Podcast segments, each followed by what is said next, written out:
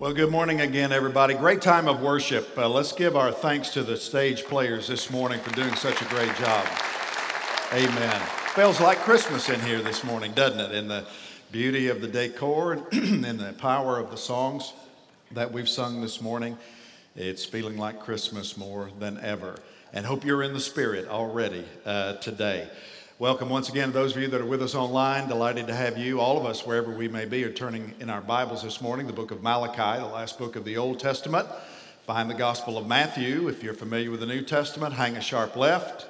And we're in Malachi at the end of chapter 2, and we'll be working our way into the first five verses of Malachi chapter 3 this morning. Of all of the Old Testament prophetic books, Malachi is one of my favorite, maybe even my most favorite. It's uh, relatively simple uh, to understand, Rel- relatively simple to understand its structure. It's very well logically organized, and it covers a host of topics, as you well know. It covers the subjects of God's love, it covers the supernatural sovereign election of God's people unto Himself as holy, sanctified vessels for an intended use. It covers the importance of worship and God's people having a sense of sobriety and propriety and holiness with respect to how we approach God and how we worship the Lord. In Malachi, there's a statement about the importance of the sanctity of marriage and uh, a warning uh, against approaching marriage too casually or too flippantly, of understanding, as we learned last week, that marriage really is an act of worship it's a part of a covenant relationship that we have not only with one another, but also with a holy God. And the purpose of marriage is to glorify God and to honor God with our homes and, and with our families. As we shall see, Malachi will have a word or two to say about generosity and about giving, and what probably is the most familiar passage of all in the prophecy of Malachi. Malachi also has some words to say about justice and about the concept of God's judgment. And it's to those concepts that we turn our attention today as we look at Malachi chapter 2, beginning in verse 17. Let's take a quick scan of our text today, and then we'll back up and draw some important conclusions as we address the question asked in this text Where is the God of justice. Verse 17, you have wearied the Lord with your words. But you say, How have we wearied him? By saying, Everyone who does evil is good in the sight of the Lord, and he delights in them. Or by asking, Where is the God of justice? Behold, I send my messenger and he will prepare the way before me. And the Lord whom you seek will suddenly come to his temple. And the messenger of the covenant, in whom you delight, behold, he is coming, says the Lord of hosts. But who can endure the day of his coming? And who can stand when he appears? For he is like a refiner's fire and a fuller's soap. He will set as a refiner and purifier of silver and he will purify the sons of Levi and refine them like gold and silver. And they'll bring offerings in righteousness to the Lord. Then the offering of Judah and Jerusalem will be pleasing to the Lord as in the days of old and as in the former years. Then I will draw near to you for judgment. I will be a swift witness against the sorcerers, against the adulterers, against those who swear falsely, against those who oppress the hired worker in his wages, the widow and the fatherless, against those who thrust aside the sojourner, and who do not fear me, says the Lord of hosts. Father, this morning we are so delighted once again to be able to come before you in this spirit of worship.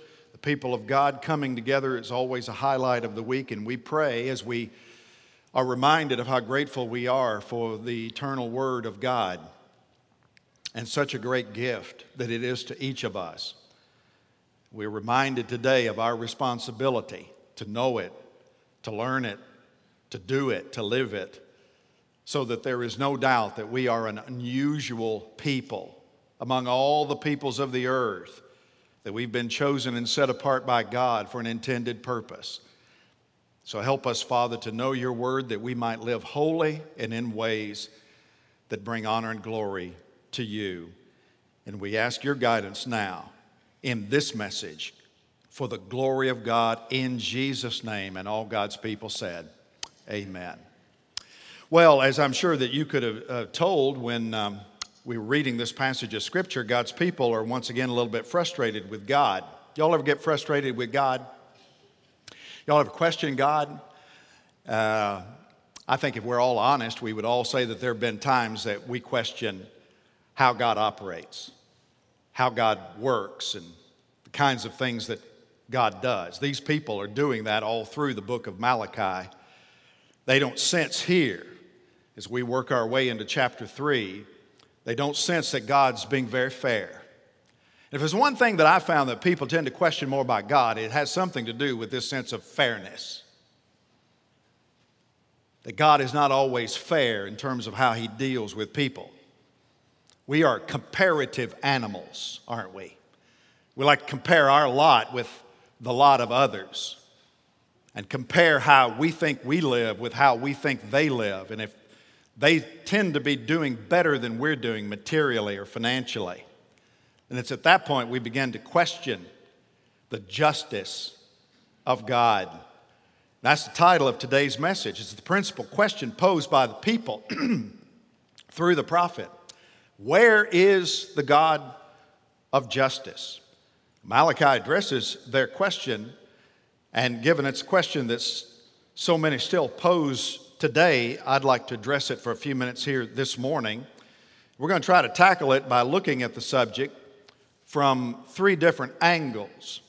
First of all, I want us to notice, with respect to even asking that question of God, that God's people ought to be very careful about presuming on the justice of God. God's people should avoid the presumption of challenging the integrity of God. Now, there's no question that we live in a world that's crying out for justice. Probably more than uh, in our lifetimes, people have cried out for justice more in this year than in any year that many of us can remember. I mean, from George Floyd at the beginning of the year to the ravages of COVID 19 to cries of election tampering, people of all ilks, all shapes and colors and sizes and stripes, people of both political parties are crying out for justice. Where is the God of justice? And surely there's nothing new about those cries.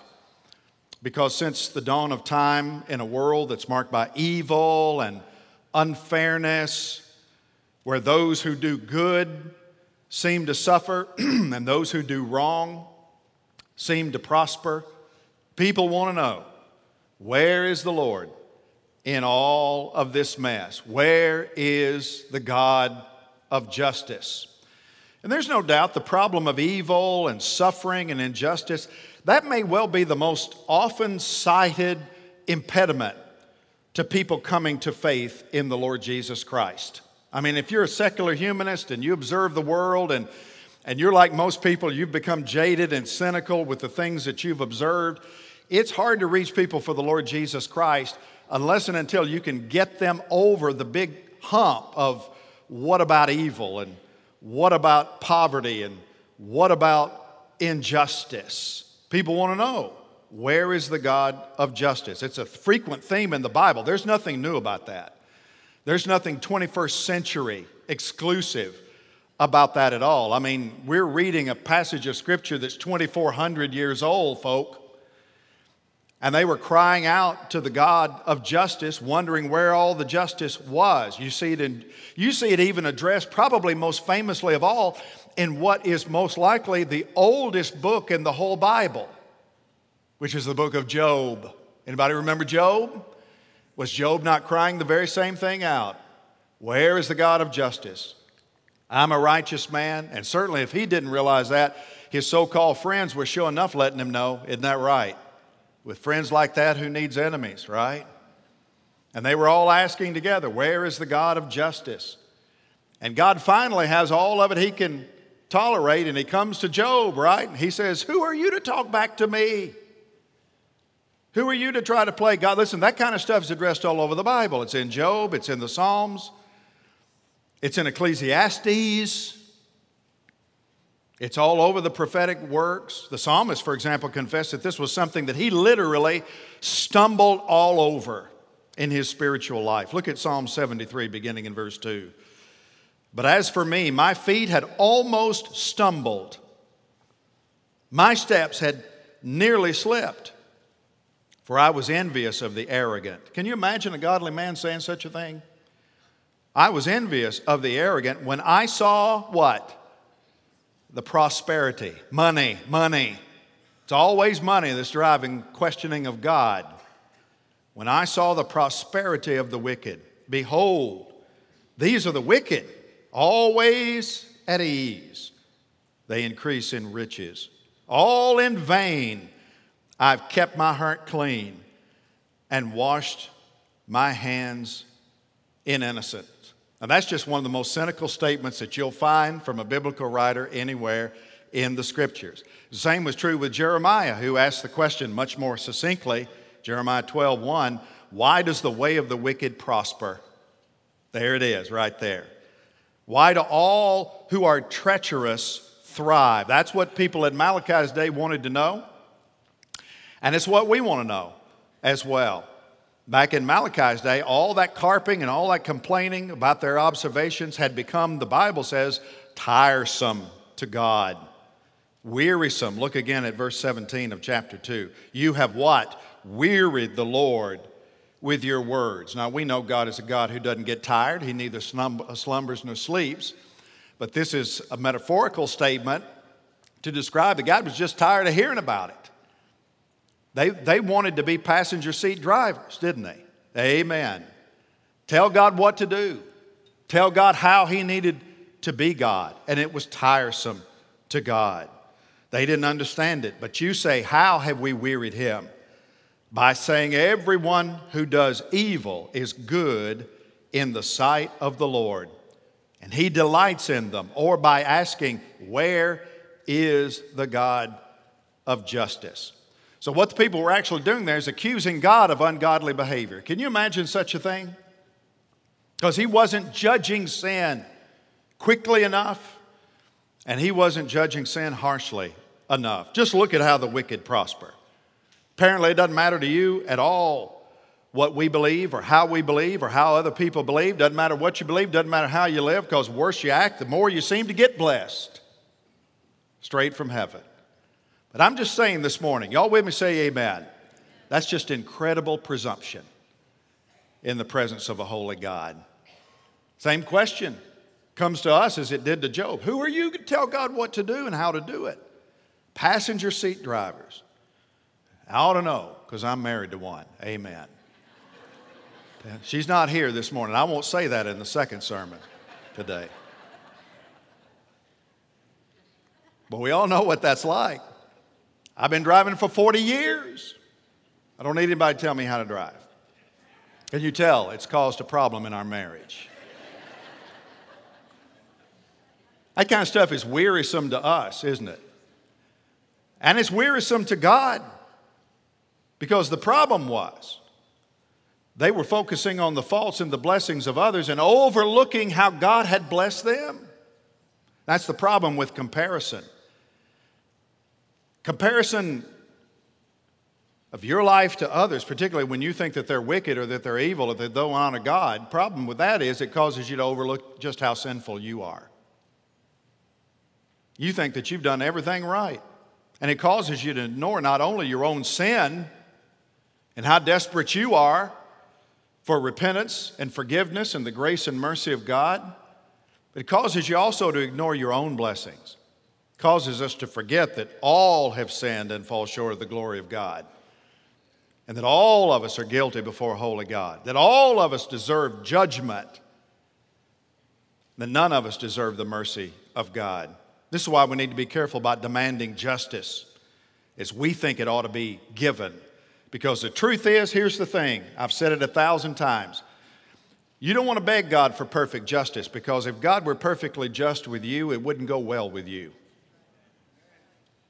This is why the Bible says that God's people ought to focus on mercy more than judgment.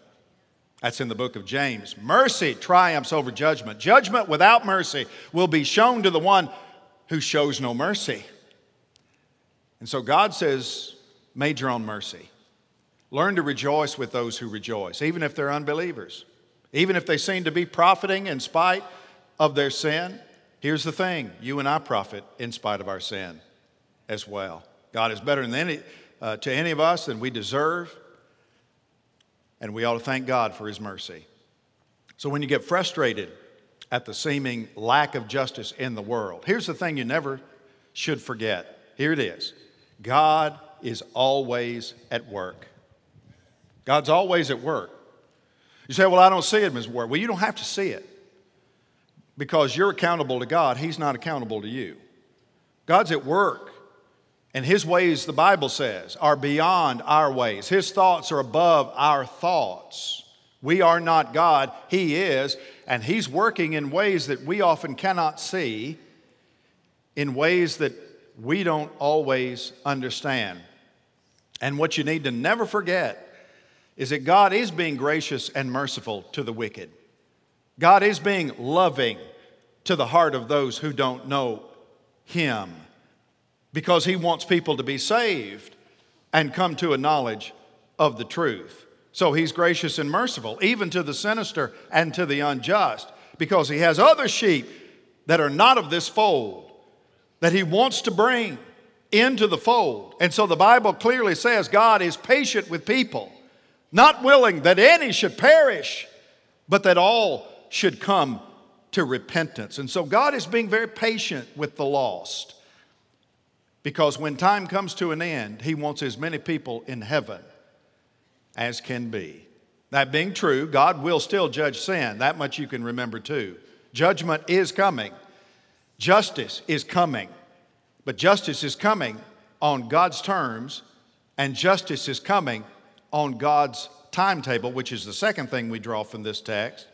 First of all, God's people should avoid the presumption of challenging God's integrity. Second, at the appointed time, God will send his messengers to fully vindicate his justice. That's why we ought not question God about justice too harshly, because God is at work. And when just the time is right, the Bible says God will take action. God identifies how he intends to do that. In the first verse of chapter 3, where we're introduced to what he apparently identifies as two messengers who are still to come, two messengers that he intends to send according to his divine timetable. Look at the first statement of verse 1 of chapter 3. Behold, I send my messenger. The phrase my messenger there translates one word in the Hebrew. Anybody know what it is? Malachi.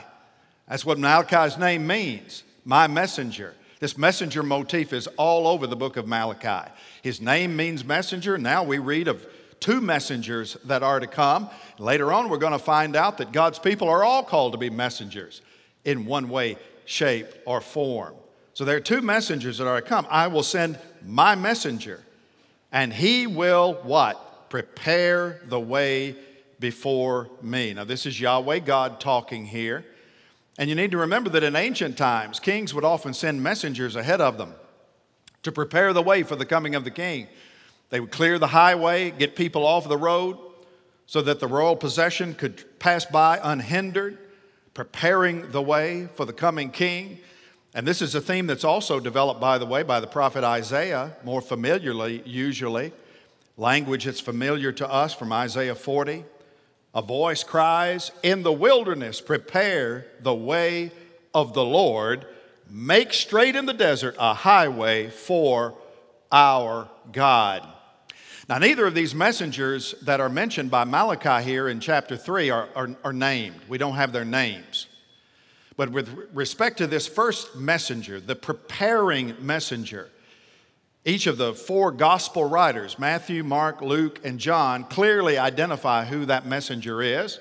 And for the scholars in the house today, shout it out. Who is that messenger that is to prepare the way of the Lord? John the Baptist. Why am I even preaching today? Y'all already know the answers. It's John the Baptist, right? No question about that.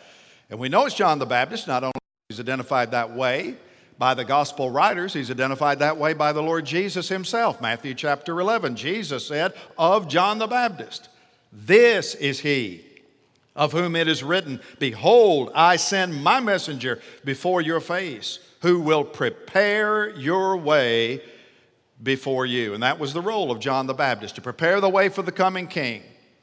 And he was to do it, the Bible says, by making the crooked places straight.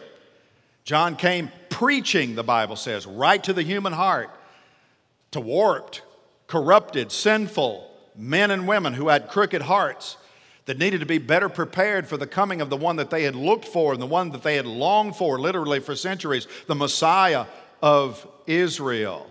And this is one of the reasons, because he, he came to prepare the way by making the crooked places straight. It's one of the reasons that the focus of his message was what? Repentance. The first word of the gospel ministry of John was the first word of the gospel ministry of the Lord Jesus Christ.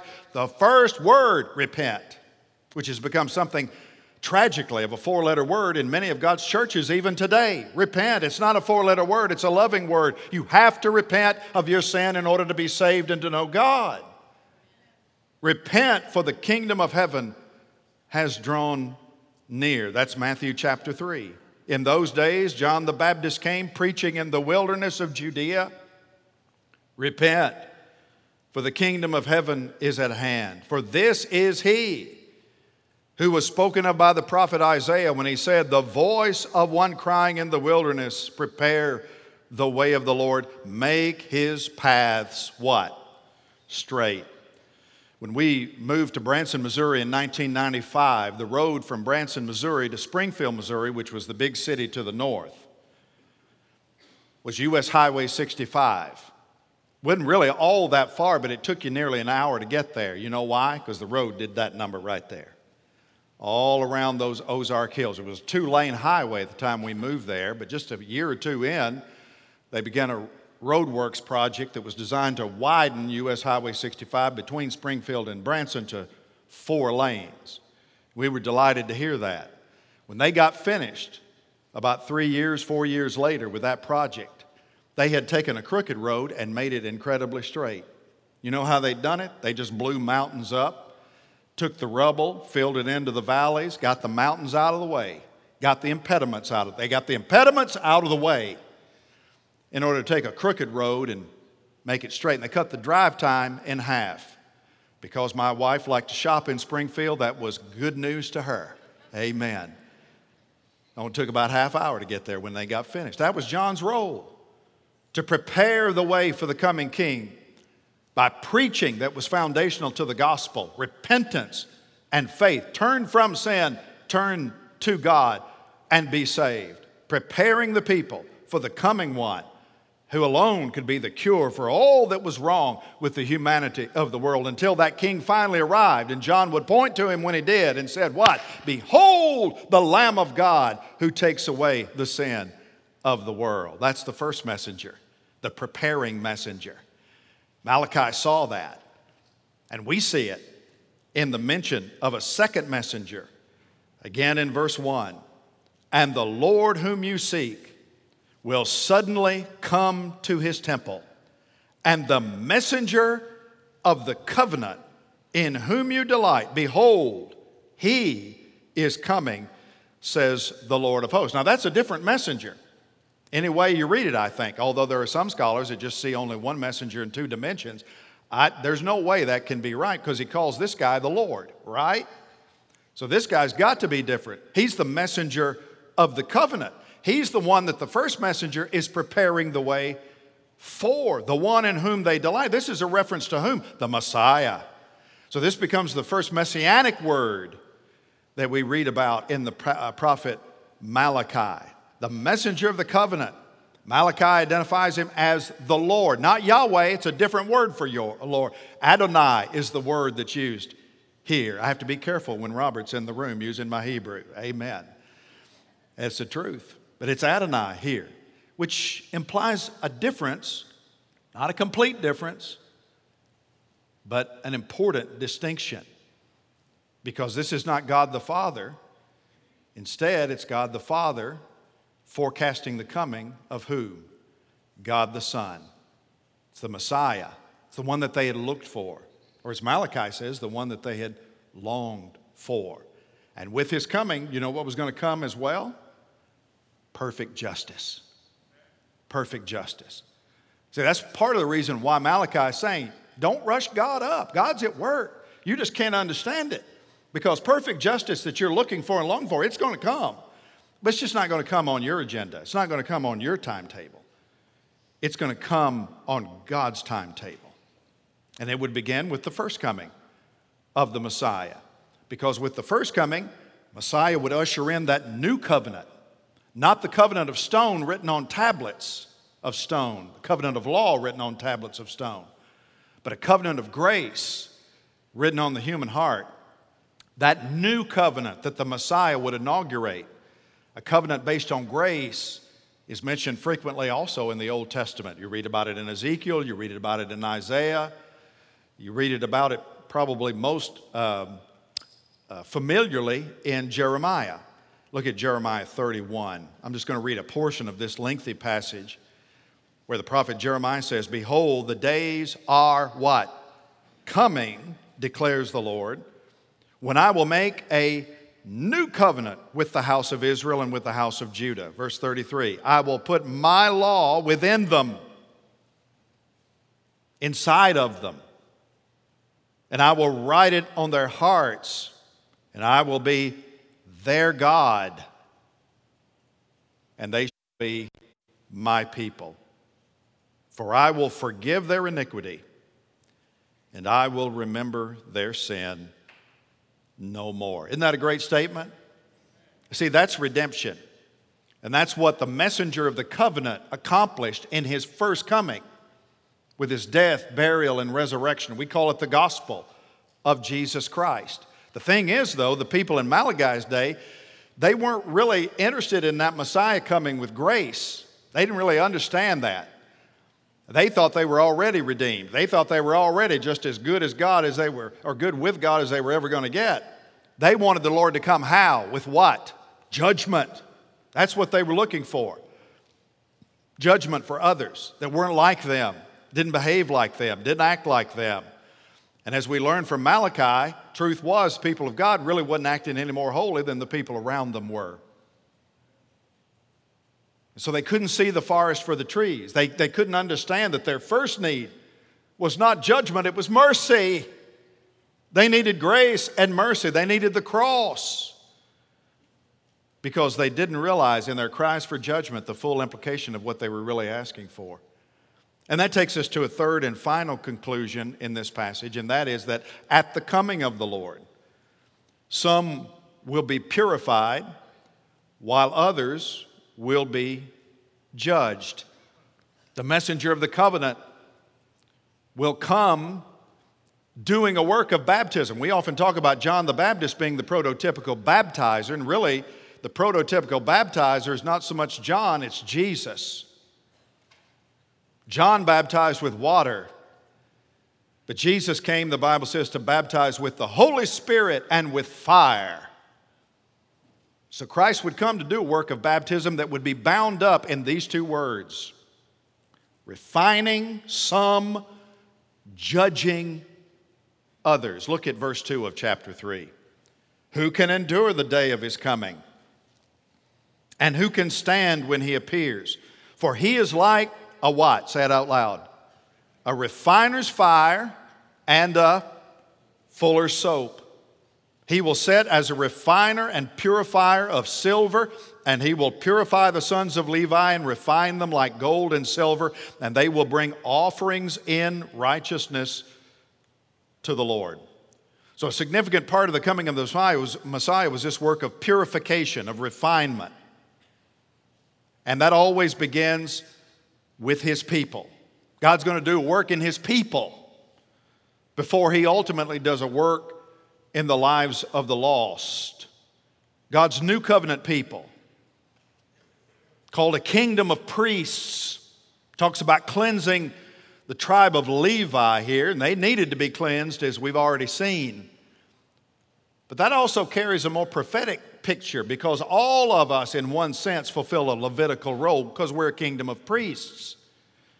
So that's also talking about the people of God under the new covenant, the holy priesthood, the holy nation of God. God has a work to do in the light of his people because we're to function as a kingdom of priests in holiness, in purity, in righteousness, as salt and light, agents of influence. And in order for that to happen, what does Christ continually have to do in our life? Refine us.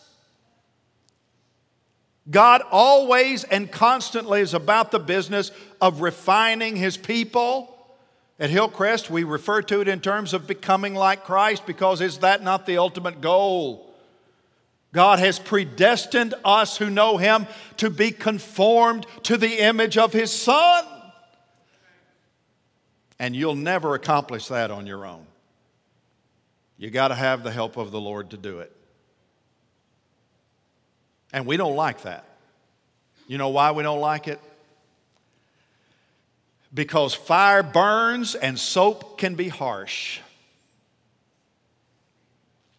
And so when we're talking about being refined, because there's typically nothing pleasant about that in terms of how we define what's pleasant, we typically kind of want to push that part of Christianity to the side.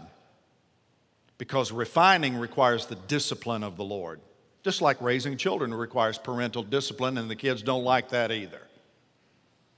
Because the Bible says that in Hebrews 12. No discipline seems pleasant at the time, but painful. Afterwards, however, in other words, when you grow up and get a little maturity on it, you'll thank God that you had parents who loved you enough to discipline you. Afterwards, no discipline seemed pleasant at the time, but painful. Afterwards, however, it produces a harvest of righteousness to those who have been trained by it. And this is why being refined by the Lord is really not a curse, it's a blessing. It's not a cause for weeping, it's a cause for joy. Because to get the rough wood smooth, you got to put sandpaper to it. Somebody say amen. Anybody here today felt like God has been refining you in some way in the year 2020? Would you say amen? And see, here's the thing. You say, well, no, I don't think God's refined me. Well, just buckle it up, baby. Buckle up. Because that either means one of two things. Either God has something planned in terms of refining you, or you don't belong to God. One of the two. See, here's what I know. Contrary to a lot of conventional wisdom today, the Bible teaches that God is more interested in your holiness than in your happiness. And we all about happy. You know, got to be happy, happy, happy, happy feet, happy hands, happy, happy, happy all the time. And God wants you joyful all the time. But God's more interested in your holiness than He is in your happiness. And again, the primary goal is to conform you to the image of Christ. So, what Christ's going to do? Like a metal worker, He's going to put the fire to your life. And that fire isn't going to destroy the, the metal, it's going to cause the alloys to rise to the top so they could be skimmed off. So what's left behind is more valuable than what it was before. God puts the fire to us. Not a forest fire. Forest fires burn indiscriminately. Not an incinerator's fire. An incinerator's fire burns totally. It's a refiner's fire which burns strategically. Everybody with me? And so Christ is a refining fire, makes something more worthy and more valuable. Doesn't consume it, makes it more valuable once the fires have touched it. Same is true with this illustration of the, the fuller's soap. Fuller, we don't even use that word. Launderer's soap. How about that? Amen. That's a better word. But it's, it's like, a, it's like an, a lye soap, harsh, alkaline soap. It's soap that burns. because you need that kind of strong detergent to separate really dirty stuff from a garment so that what's left behind is clean and pure. And that's why, for Jesus followers, again, this is not so much a word of warning, it's a word of hope because, again, we can't get to Christ likeness on our own. But thank God we have a risen Savior who promises to do the necessary refining for us to ensure that we become like Him. And maybe that helps make sense of an unusual statement that happens, for example, like in the book of James, where the Bible says, Count it all joy when you fall into various trials, knowing that the testing of your faith produces patience, endurance, staying power. And let patience have its perfect work, that we might become mature and complete, lacking in nothing. So Christ comes in his first coming to do a work of redemption, and through his Spirit for his people to do a work of refinement. But there is, however, another side to the Messiah's coming that's mentioned here, and it's a role that comes to bear not on the righteous, but on the wicked. So now we're coming full circle. We're coming back to this subject of the wicked, where the people at the beginning of the passage are shaking their fist at God, wanting to know, where is the justice? God now addresses that. God refines his people. But one day he will judge the wicked. That's in verse 5. Then I will draw near to you for judgment. You see that? I will be a swift witness against, and then he lists several sins sorcerers, adulterers, those who swear falsely, those who oppress the hired worker in his wages the widow, the fatherless, against those who thrust aside the sojourner. And do not fear me, says the Lord of hosts. Now, this is a reference to what the messenger of the covenant's going to do, not in his first coming, but as a result of his second coming. Everybody tracking with me? The work of refinement comes as a result of the first coming of Christ and as a result of the work of the cross, death, burial, resurrection, ascension of the Lord Jesus. This work of judgment is still yet to come, and it will happen when Christ comes again in glory, when he comes again to usher in the kingdom and to administer what we often call final judgment. And it's a day every person on the planet needs to be prepared for because, like it or not, ready or not, it's going to come. This judgment mentioned here is for the lost. He defines it those who have no fear of me. He refines the saved, but he'll eventually judge the lost. That is a promise of God. There will be final and equitable justice that will come. But God's people, for us, our role is not to question how God brings it or when God brings it. Our role is to recognize as believers, we, are y'all still with me? Say amen. As believers, we have a role to play in making sure people are ready for the coming of the Lord. In one sense, we all function like John the Baptist. Now, we're not John the Baptist. John the Baptist came as the divinely appointed forerunner to prepare the way for the first coming of Christ. But God's people, this holy nation, this kingdom of priests, these ambassadors of Christ, are saved and left behind for a royal purpose to prepare the way of the Lord, to prepare the whole world that Jesus is coming again and that the most important thing they can be is ready. We are ambassadors for Christ, charged with the message Be ye reconciled to God. We're called to be about the business of the Great Commission, going and making disciples of all nations, preaching the gospel, testifying to the gospel, encouraging people that they may understand judgment is coming. Repent, for the kingdom of heaven has drawn near. You must be born again. That's why we're here. You remember that psalmist in Psalm 73? a few minutes ago that we looked at who was tripping all over his perceived injustice of God. That same psalmist at the end of Psalm 73 came to a better understanding. Verse 27 For behold, those who are far from you shall perish. Now remember, just a few verses earlier, he was shaking his fist at God. He was asking, the same question as the people in Malachi's day Where is the God of justice? Why do the wicked prosper? But the Spirit of God spoke to his heart Behold, those who are far from you shall perish. You shall put an end to everyone who is unfaithful to you. But for me, it is good to be near God. I have made the Lord my refuge. Watch this. That I may what? That I may tell of all your works. You see that? Prepare ye. Y'all, prepare the way of the Lord. Where is the God of justice? I'll tell you where he is. I can tell you right where he is. He's on his throne. Amen. That's where he is. He's on his throne and he's accomplishing his work.